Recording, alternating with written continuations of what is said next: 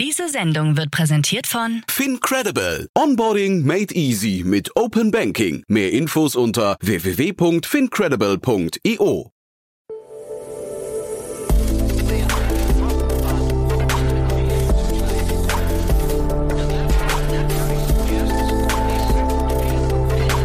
Startup Insider Daily. Investments und Exits. Herzlich willkommen zu Startup Insider Daily. Ihr hört Investments und Exits und heute zu Gast ist Peter Specht von Creandum und wir sprechen zum einen über den Markt insgesamt. Da tut sich ja gerade viel, ist so ein bisschen kalt geworden am Markt. Äh, Peter wird es gleich noch ein bisschen besser einordnen, denn Creandum ist ja in verschiedensten Märkten unterwegs, vor allem mit Offices in San Francisco, in Stockholm und in Berlin. Haben sie einen relativ guten Überblick. Also darüber haben wir gesprochen, aber wir haben auch über ein Investment gesprochen von Creandum im Energiebereich. Fand ich super spannend, denn das Thema APIs oder vor allem Super APIs hat so viel Chancen Chancen und so viele Opportunities. Da hat Creandum gerade, ich finde, ein sehr spannendes Investment getätigt. Das haben wir im Detail besprochen. Geht sofort los. Hier kommt Peter Specht von Creandum. Werbung. Hi, hier ist Nina, Content Managerin bei Startup Insider. Suchst du deine nächste große berufliche Herausforderung? Dann melde dich bei uns. Wir suchen aktiv nach neuen Teammitgliedern, die Startup Insider zum führenden Informationsmedium der deutschsprachigen Startup-Szene machen wollen. Aktuell suchen wir Sales Manager, Customer Success Manager, Finanzmanager sowie Werkstudenten in den Bereichen Sales, Product und Content. Aber auch wenn keine passende Stelle dabei ist, melde dich trotzdem bei uns. Wir suchen immer nach leidenschaftlichen Menschen, die mit Startup Insider Großes bewegen wollen. Also, um mehr zu erfahren und dich zu bewerben, geh jetzt ganz einfach auf startupinsider.de/slash insider. Startup Insider Daily. Investments und Exits. Sehr schön, ich freue mich. Peter Specht ist wieder hier von Creandum. Hallo Peter. Hi Jan, schön wieder bei dir zu sein. Freue mich auch sehr. Und ja, ich würde sagen, bevor wir einsteigen, Peter, du hast ein tolles Thema mitgebracht, eins von euch. Das zeigt auch so ein bisschen euren Charakter oder eure, eure Zielrichtung schon in die Thesen, aber vielleicht magst du trotzdem ein paar Sätze zu euch sagen. Super gerne. Ähm, Creandum Early Stage Fund, wir machen Seed und Series A, ähm, investieren sozusagen möglichst früh in Companies, äh, investiert zum Beispiel in Spotify, Klarna, Trade Republic, Taxfix, Factorial und noch viele andere äh, knapp 20 Unicorns äh, bis heute und ähm, sind auch mit Offices in Berlin, London, Stockholm, San Francisco vorhanden. Das heißt, immer gerne aus äh, Outreach zu uns machen und wir freuen uns, mit neuen Gründern zu sprechen. Mhm. Und äh, San Francisco, Stockholm, Berlin, vielleicht magst du mal gerade rauszoomen und so mal auf die globale Startup-Weltwirtschaft äh, gucken. Wie ist da euer Blick drauf? Ist auf jeden Fall äh, Wolken aufgezogen, sagen wir es mal so. Ähm, ich glaube, man sieht natürlich jetzt folgende Sachen auf der natürlich eine große Veränderung auf der Makroseite, auf der geopolitischen Seite. Ähm, und aber wenn ich das jetzt mal konkret auf, auf die Startups beziehe, mit denen wir arbeiten, ähm, äh, bedeutet das insbesondere im, im Consumer- und im B2B-Bereich einen Rückgang, äh, des, also im Consumer-Bereich des Konsumentenverhaltens, aber auch im B2B eine Veränderung ähm, des Kaufverhaltens und eine Verzögerung auch des Kaufverhaltens, also insbesondere bei manchen ähm, B2B-Produkten, dass Kaufprozesse länger dauern, dass Entscheidungsprodukte Prozesse länger dauern, dass äh, Firmen zweimal überlegen, ob sie für gewisse Software weiter, also Geld ausgeben und, und was ist wirklich Must-Have, was ist Nice-to-Have. Und ähm, äh, ich glaube, in Startups haben häufig den Benefit, dass sie in Märkten operieren, wo man trotzdem noch schnell wachsen kann. Äh, aber auch dort ähm, merkt man Europa jetzt schon auch einen, einen, leichten Slowdown, den man auch schon vor zwei, drei Monaten in den USA gesehen hat äh, im Markt. Und ähm, das Ganze wirkt sich natürlich nicht nur auf der Startup-Seite aus, sondern auch auf der Investorenseite, wo man ähm, äh, ja, eine Veränderung des Deal-Volumes gesehen hat. Das ist natürlich im Vergleich zum letzten Jahr auch deutlich weniger äh, VC-Deals gibt und, und Runden, die geraced werden, aber auch weniger äh, Startups, die aktuell raisen gehen, weil sie noch viel Runway haben und das versuchen rauszuzögern. Und das ist so ein bisschen die, die aktuelle Lage. Das Gute dabei ist für uns persönlich, dass wir in der Early Stage operieren, also Seed und Series A. Und spannende Seed Companies gibt es eigentlich immer. Und dort ist der Zeithorizont wirklich fünf bis zehn Jahre, in dem man denkt. Und ähm, da ist man weniger abhängig von der, von der Makrosituation in seinem Investmenthorizont. Das heißt, da passiert weiterhin was. Ähm, wir haben heute einen Deal announced. Aber das ist so ein bisschen die, die aktuelle Lage. Das heißt, bei diesem wir, weiten Blick in die Zukunft, bei den Seed- und Pre-Seed-Runden und so weiter, muss man jetzt noch nicht äh, Gedanken, sich Gedanken machen, dass ein Meta oder ein Alphabet oder sowas gerade Layoffs haben und deswegen vielleicht als, ähm, ich weiß nicht, als Exit-Kanal in den nächsten zwei, drei Jahren nicht zur Verfügung stehen. Das ist für euch eigentlich erstmal egal, ne? Das ist für uns erstmal egal. Also du hast vollkommen recht. Äh, die, die Exit-Kanäle, aber auch die Growth-Märkte, die schließen sich so gerade ein bisschen. Ähm, also da ist deutlich weniger ähm, Growth-Kapital, Akquisitionskapital, Exit-Kapital auch vorhanden. Ähm, allerdings für uns als Early-Stage-Investoren spielt es jetzt für neue Investments ähm, weniger die Rolle, weil wir sind immer noch super bullish und, und äh, freuen uns, in die nächsten Technologien zu investieren, die äh, über die nächsten fünf bis zehn Jahre die Märkte disrupten und sind dort weiterhin sehr aktiv. Aber ähm, wir werden deutlich weniger Exits sehen in den nächsten ein, zwei Jahren. Äh, und genau aus den Gründen, die du auch eben erwähnt hattest. Und das betrifft natürlich schon viele Firmen, die, ich sag mal, dann länger am Private-Markt durchhalten müssen, bevor sie äh, in den Exit gehen können. Und das ist eben sehr wichtig, dass die genügend Kapital haben und mit Kapital ausgestattet sind, um quasi über diesen Winter oder über die bärische Stimmung in Periode hinwegzukommen. Und wenn man sich das mal anguckt, in der Vergangenheit hat es meistens immer sowas wie, äh, wie drei Jahre gedauert, um in 2001 oder auch 2008, ähm, bis es da wieder so einen so Umschwung gab, ähm, wenn man sich auch die Public-Märkte anguckt. Äh, aber äh, man kann natürlich hier nicht in die Zukunft gucken und mal, mal schauen, wie es in dieser wir, Krise ausschaut. Mhm. Und vor dem Hintergrund ist ja auch irgendwie ähm, ganz spannend, du hast gerade gesagt, Runway verlängern oder optimieren. Äh, wir sehen jetzt gerade diese ganzen Layoffs. Sind diese Layoffs aus deiner Sicht oder aus eurer Sicht vielleicht sogar schon der Vorbote für, die, für eine ganze Reihe an Downrounds, die dann kommen müssen, weil vielleicht eben auch anders investiert wird als 2021? Ja und nein. Ähm, dadurch nämlich, dass es kommt, also es kommt da immer auf den individuellen Case an. Es gibt manche Companies, die werden Schwierigkeiten haben, wirklich in ihre Bewertung überhaupt reinzuwachsen. Das sind insbesondere Märkten, wo äh, Bewertungen zu, zu sehr in die hochgetrieben worden sind oder höher, höher getrieben worden sind oder individuelle Startup-Runden, die extrem hoch waren. Aber viele der Companies haben eben sehr viel Runway. Das heißt, die haben drei Jahre Runway, um in solche Bewertungen hineinzuwachsen. Ähm, das heißt, sagen wir, früher wurde ja sehr viel in einem Einjahresrhythmus geraced dann würde es wahrscheinlich Downrounds geben. Aber wenn du Zeit zwei, drei Jahre hast, in die Bewertung auch reinzuwachsen äh, und du wächst zwei, drei äh, x year over year, dann wächst man meistens in die Bewertung über Zeit rein. Das heißt aber, man muss dem Ganzen etwas mehr Zeit geben, äh, um in die Bewertung entsprechend eben hineinzuwachsen. Und sobald man ein hohes Wachstum hat, ähm, kann man das auch in kürzerer Zeit äh, auch machen. Mhm.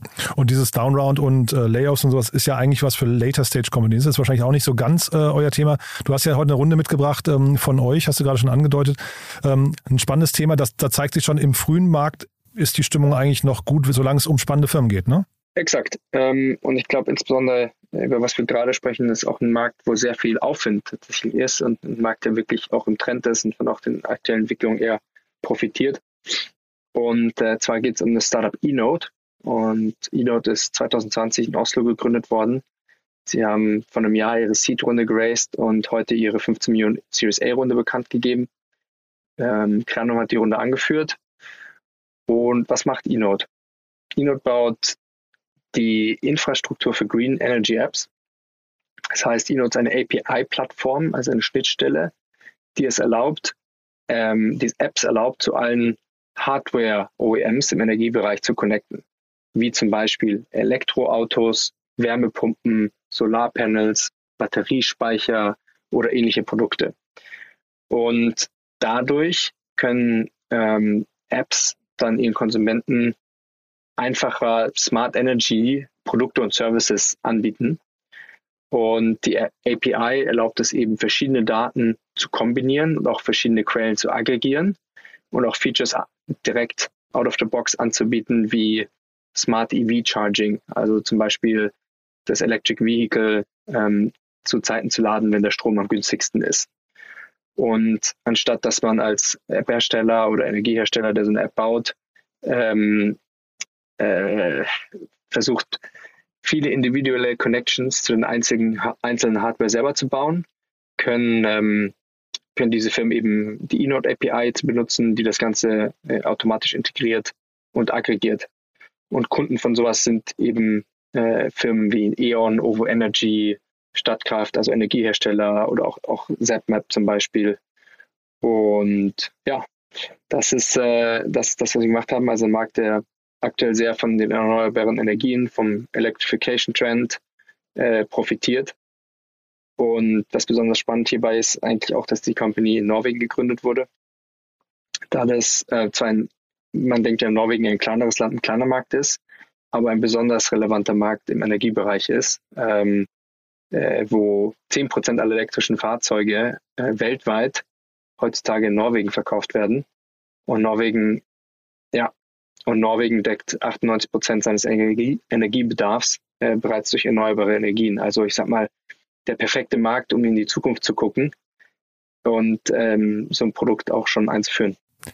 Ich fand das super spannend, dass ich mich mit dem, mit dem Unternehmen beschäftigt habe, ähm, die, dieses Thema Super API. Ne? Das ist ja irgendwie, äh, es gibt, ich habe hier irgendwie die Parallele für mich gezogen im Kopf. Es gibt hier in Berlin die, die deutsche Industrie, das Deutsche Institut für Normung. Also das, die bringen quasi diese DIN-Normen raus. Ne? Ähm, und äh, habe gedacht, ob das nicht eigentlich was ähnliches ist, dass wenn man, wenn man es schafft, quasi so einen Standard zu etablieren, in dem Fall eine API, äh, ob man dann nicht hinterher tatsächlich perspektivisch eigentlich, das ist quasi wie eine Lizenz zum Gelddrucken, weil du eigentlich immer Lizenzen verlangen kannst, damit jemand deine, deine von dir geschaffene Norm äh, oder deinen Stand, deinen Marktstandard nutzen muss. Ne? In, in einer gewissen Weise, ja. Also ich, ich, äh, ich mag deine Parallele. Ähm, ich glaube, ich würde es so übersetzen, dass es auf der technischen Seite eben die operative Umsetzung davon ist. Mhm. Also dass es nicht quasi ein Standard oder eine Regulierung ist, sondern es einem eben erlaubt, an die verschiedensten Sachen technisch anzubinden und man selbst muss nur eben an eine Schnittstelle selber anbinden. Und das ist quasi der, der Super Translator, der einen an 30, 40 verschiedene Sachen eben anbindet. Ähm, und man selber muss nur eine Sache anbinden und nicht mehr an, an 30 einzelne äh, Verbindungen. Genau. Ich habe nur wegen dem Geschäftsmodell gedacht, ob das nicht wirklich raffiniert ist. Man, man setzt sich quasi auf den Standard, sitzt dann quasi in der Mitte und jedes Mal, wenn, wenn jemand über die Brücke möchte, klingelt das Kassenhäuschen. Ja, genau. Also ich meine, äh, das ist ja häufig auch bei APIs der, der Fall, dass eben nach Anzahl, also nach Anzahl von Transaktionen ähm, äh, gecharged werden kann. Oder eben auch als, man kann es natürlich auch als Flat, ähm, Flat Subscription Fee chargen. Äh, so das geht natürlich auch. Wie, wie kommt man auf so eine Idee? Also wer hat da welches Problem erkannt? Vielleicht können wir kurz mal über die Founder reden, was so deren Background ist, weil das ist jetzt für mich keine Idee, die sich total, was nicht so aufzwingt. Ja, aber jetzt bin ich natürlich auch nicht in dem Markt zu Hause. Also die Gründer haben selber ähm, äh, schon mal erfolgreich vorher gegründet, haben äh, einen, ich sag mal, relativ starken Produktfokus auch als Background gehabt und ähm, sich aber selber einfach tiefer auch mit dem Markt ich mal beschäftigt. Der, äh, Hendrik war Co-Founder von Alba Technologies davor und äh, davor als Berater tätig gewesen. Und ähm, Torwald war der Founder von Fotoroulette und eben als Consultant bei BCG, haben sich dann aber ähm, sehr stark in den Energiemarkt eingegraben und sind dort eben auf diese, auf diese Idee gekommen und zusammen noch mit dem, äh, mit dem CTO, der hier die technische Seite abgedeckt hat, ähm, äh, sind sie auf die Idee gekommen. Wie tatsächlich die Gründungsstory war, äh, weiß ich tatsächlich nicht, wer als, wer als erster damit hochgekommen ist und, und was der genaue Background davon war. Sie haben auf jeden Fall auf Ihrer Webseite, ich mag so Vorher-Nachher-Bilder, ne? so diese Gegenüberstellungen, sehr, sehr plakativ, wo Sie einfach sagen, with in Note oder without. Und das ist, ähm, finde ich, sehr, sehr smart gemacht, weil es sofort die quasi die, die Stärke auf den Punkt bringt. Wenn sich das jetzt so durchsetzen lässt, das wäre jetzt vielleicht die nächste Frage, was müssen die jetzt genau tun? Also die haben ja eine Reihe an äh, populären Logos, so wie StatCraft oder, oder E.ON schon bei sich auf der Seite, aber was müssen die jetzt tun, um quasi dieser Standard zu werden? Ähm, ja, Kundengewinn. ähm, ja, aber ist das ein harter also, Wettbewerb oder, ähm, oder rufen die einfach an und, und die Leute reißen ihnen das aus der Hand, weil es quasi keine andere Lösung gibt und man freut sich, dass es endlich einen gibt, der das macht? Ich glaube, du sprichst hier was an, was wir insbesondere attraktiv fanden auch bei diesem Investment, ist eben, dass es eine sehr hohe Nachfrage danach, danach gibt, dass sie auch sehr viel Inbound-Nachfrage äh, bekommen und ähm, dass der Markt aktuell noch relativ schwach besetzt wird und die in Europa aktuell den First Mover Advantage haben, also äh, kaum Konkurrenz in Europa jetzt haben. Es gibt in den USA einen Player, ähm, Smartcar, der, der an einem ähnlichen Thema in den USA arbeitet, aber hauptsächlich fokussiert auf Electric Vehicles und eNote ist dort horizontaler und etwas breiter aufgestellt. Ähm, aber das war eine der Sachen, die wir besonders attraktiv fanden, dass es eben noch sehr viel Whitespot hier gibt und die Möglichkeit, als First Mover ähm, auch einen Leader in dem Bereich, äh, in dem Bereich zu bauen. Ist das, ähm, wäre der Vergleich falsch zu sagen, es gibt ja so, so Unternehmen wie FinLeap Connect oder so, solche ne, in dem Finanzsegment, dass man eben versucht, so eine Art Backend-Standard zu sein äh, und, und ähm, Bank Bankentransaktionen zu ermöglichen. Ist das ein Vergleich, der hier passt oder würdest du sagen, das ist nochmal was ganz Eigenes? Ähm, doch, passt sehr gut. Ich glaube, äh, sehr prominentes Beispiel äh, ist so ein bisschen zu sagen, dass eNote das Plate äh, für den Energiebereich ist und Plate ist quasi die One API für, für Open Banking, äh, die im Fintech-Bereich sehr bekannt ist. Und daher passt, glaube ich, der Vergleich, ähm, passt, ein, passt ein Vergleich sehr gut. Was bei eNote sehr spannend eben ist, dass eben äh, sehr horizontal ausgerichtet ist und man eine sehr breite Bandbreite hat an unterschiedlichen Use Cases, die man hier über die Zeit entwickeln kann und auch noch über das, was wir jetzt äh, aktuell hinaussehen, dass man dort in der Zukunft auch noch, noch breiter gehen kann, noch verschiedene Apps und, und ähnliches. Und daher passt der Vergleich sehr gut. Und APIs, vielleicht nochmal zum Grundverständnis, sind ja wahrscheinlich äh, sehr leicht internationalisierbar, oder? Die kann man global ausrollen. Da hat man jetzt nicht das Problem von Ländergrenzen, oder? Ähm, nicht unbedingt. Äh, es gibt manchmal gewisse Standards in verschiedenen Ländern, die man beachten muss. Aber wir sehen hierbei eben eine globale, Skalierbar globale Skalierbarkeit äh, und denken, dass das Modell von Inord leicht in andere Märkte zu übertragen ist. Ähm, was insbesondere auch, wenn man in Norwegen startet, sehr wichtig ist, dass man sehr schnell auch in, in weiteren Ländern mit einem noch größeren Markt in Europa ausrollt und auch, auch global in den USA. Ähm, und ich glaube, die Marktnachfrage und, und, der aktuelle Bedarf an Energiemanagement spielt dem Ganzen ähm, nur weiter in die Karten. Also dass äh, es wirklich auch aktuell Market Pull gibt, da sowohl etablierte als auch neue Akteure im Energiesektor gezwungen werden, den Kunden noch nachhaltigere Optionen und Dienstleistungen anzu, anzubieten. Und eNote hier in dem Bereich wirklich eine richtige Rolle spielt, das zu enablen und ähm, äh, für Green Energy Applications äh, ja, in der Tech-Infrastruktur ein sehr wichtiger Bestandteil sein wird. Und das äh, sollte es ihnen hoffentlich erlauben, äh, auch Internationalisierung äh, gut und schnell voranzutreiben. Mhm. Dann vielleicht nochmal zurück zu euch oder zu dir, Peter. Wenn jetzt jemand sagt, wir machen mit unserem Startup das Plate für und jetzt kommt irgendeine Branche, was würdest du sagen, was sind die, die Branchen, mit denen du dich gerne auseinandersetzen würdest in so einem Segment? Habe ich nichts dazu. Ähm, nee, weil ich sage immer als VC, ich werde immer ganz, ganz viel gefragt, Peter, in welchem Bereich soll man gründen? Und dann sage ich immer, VCs sind eigentlich immer die schlechtesten zu fragen, in welchem Bereich du gründen musst, weil man guckt sich so viele verschiedene Bereiche an und ist so häufig damit auch beschäftigt zu sagen, nein, und deshalb könnte etwas nicht funktionieren und, und dieser Markt hat ein Problem.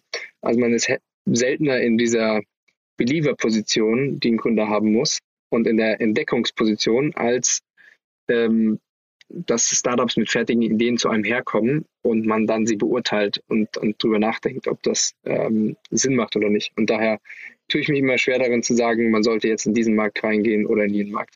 Ja, ich dachte nur, dass vielleicht jetzt gerade hier drängt sich auf, dass man sagt, es gibt noch andere Bereiche, wo eine API irgendwie fehlt und, und ne, hätte sein können, ihr habt das intern mal besprochen, aber es ist ja, glaube ich, immer dieses Thema Founder Fit oder Founder Market Fit oder Founder Business Fit, ne? Der, den, den kann man wahrscheinlich auch gar nicht richtig antizipieren. Da muss man wahrscheinlich immer warten, bis einer zur Tür reinkommt und sagt, ich habe eine Insight und dann sagt man vielleicht, na, denk doch mal über das Plate-Modell nach, ne? Äh, ja, absolut. Äh, und ich glaube, sowas wie ein Unique Insight zu haben, ist, ist was, was wir immer suchen und nach dem wir gucken. Ähm, und wenn jemand damit einkommt und die, ja, idealerweise noch Industrieexpertise hat, macht es natürlich besonders viel Spaß. Super. Dann hoffe ich, der eine oder andere oder die andere hat zugehört und äh, meldet sich, Peter. Haben wir für den Moment was Wichtiges vergessen? Ich hoffe nicht. cool, ich glaube auch nicht. Dann lieben Dank, dass du da warst und bis zum nächsten Mal, ja? Danke, Jan. Werbung. Hi, ist Paul. Product Manager bei Startup Insider. Willst du wissen, welche Startups aus Hamburg, Mannheim oder vielleicht auch Bielefeld sich mit künstlicher Intelligenz beschäftigen? Oder wie zum Beispiel das Portfolio von Earlybird oder HV Capital aussieht? Entdecke all das und noch viel mehr auf unserer Plattform. Kostenlos und ohne Begrenzungen. Unsere Datenbank umfasst über 20.000 Profile aller relevanten Startups, Investoren und Personen, die darauf warten, von dir entdeckt zu werden. Also, wenn ich dein Interesse geweckt habe, schau einfach mal auf unserer Plattform vorbei unter startupinsider.de/slash insider. Startup Insider Daily, Investments und Exits. Der tägliche Dialog mit Experten aus der VC-Szene. So, das war Peter Specht von Creandum. Damit sind wir durch für heute Morgen, beziehungsweise mit der Sendung Investments und Exits. Nicht vergessen, nachher geht's weiter. Wir haben noch weitere tolle Interviews heute. Gab's große Runden, die wir besprechen. Lohnt sich dran zu bleiben. Und ansonsten sage ich euch einen wunderschönen Tag und alles spätestens bis Montag. Euch ein schönes Wochenende. Ciao, ciao.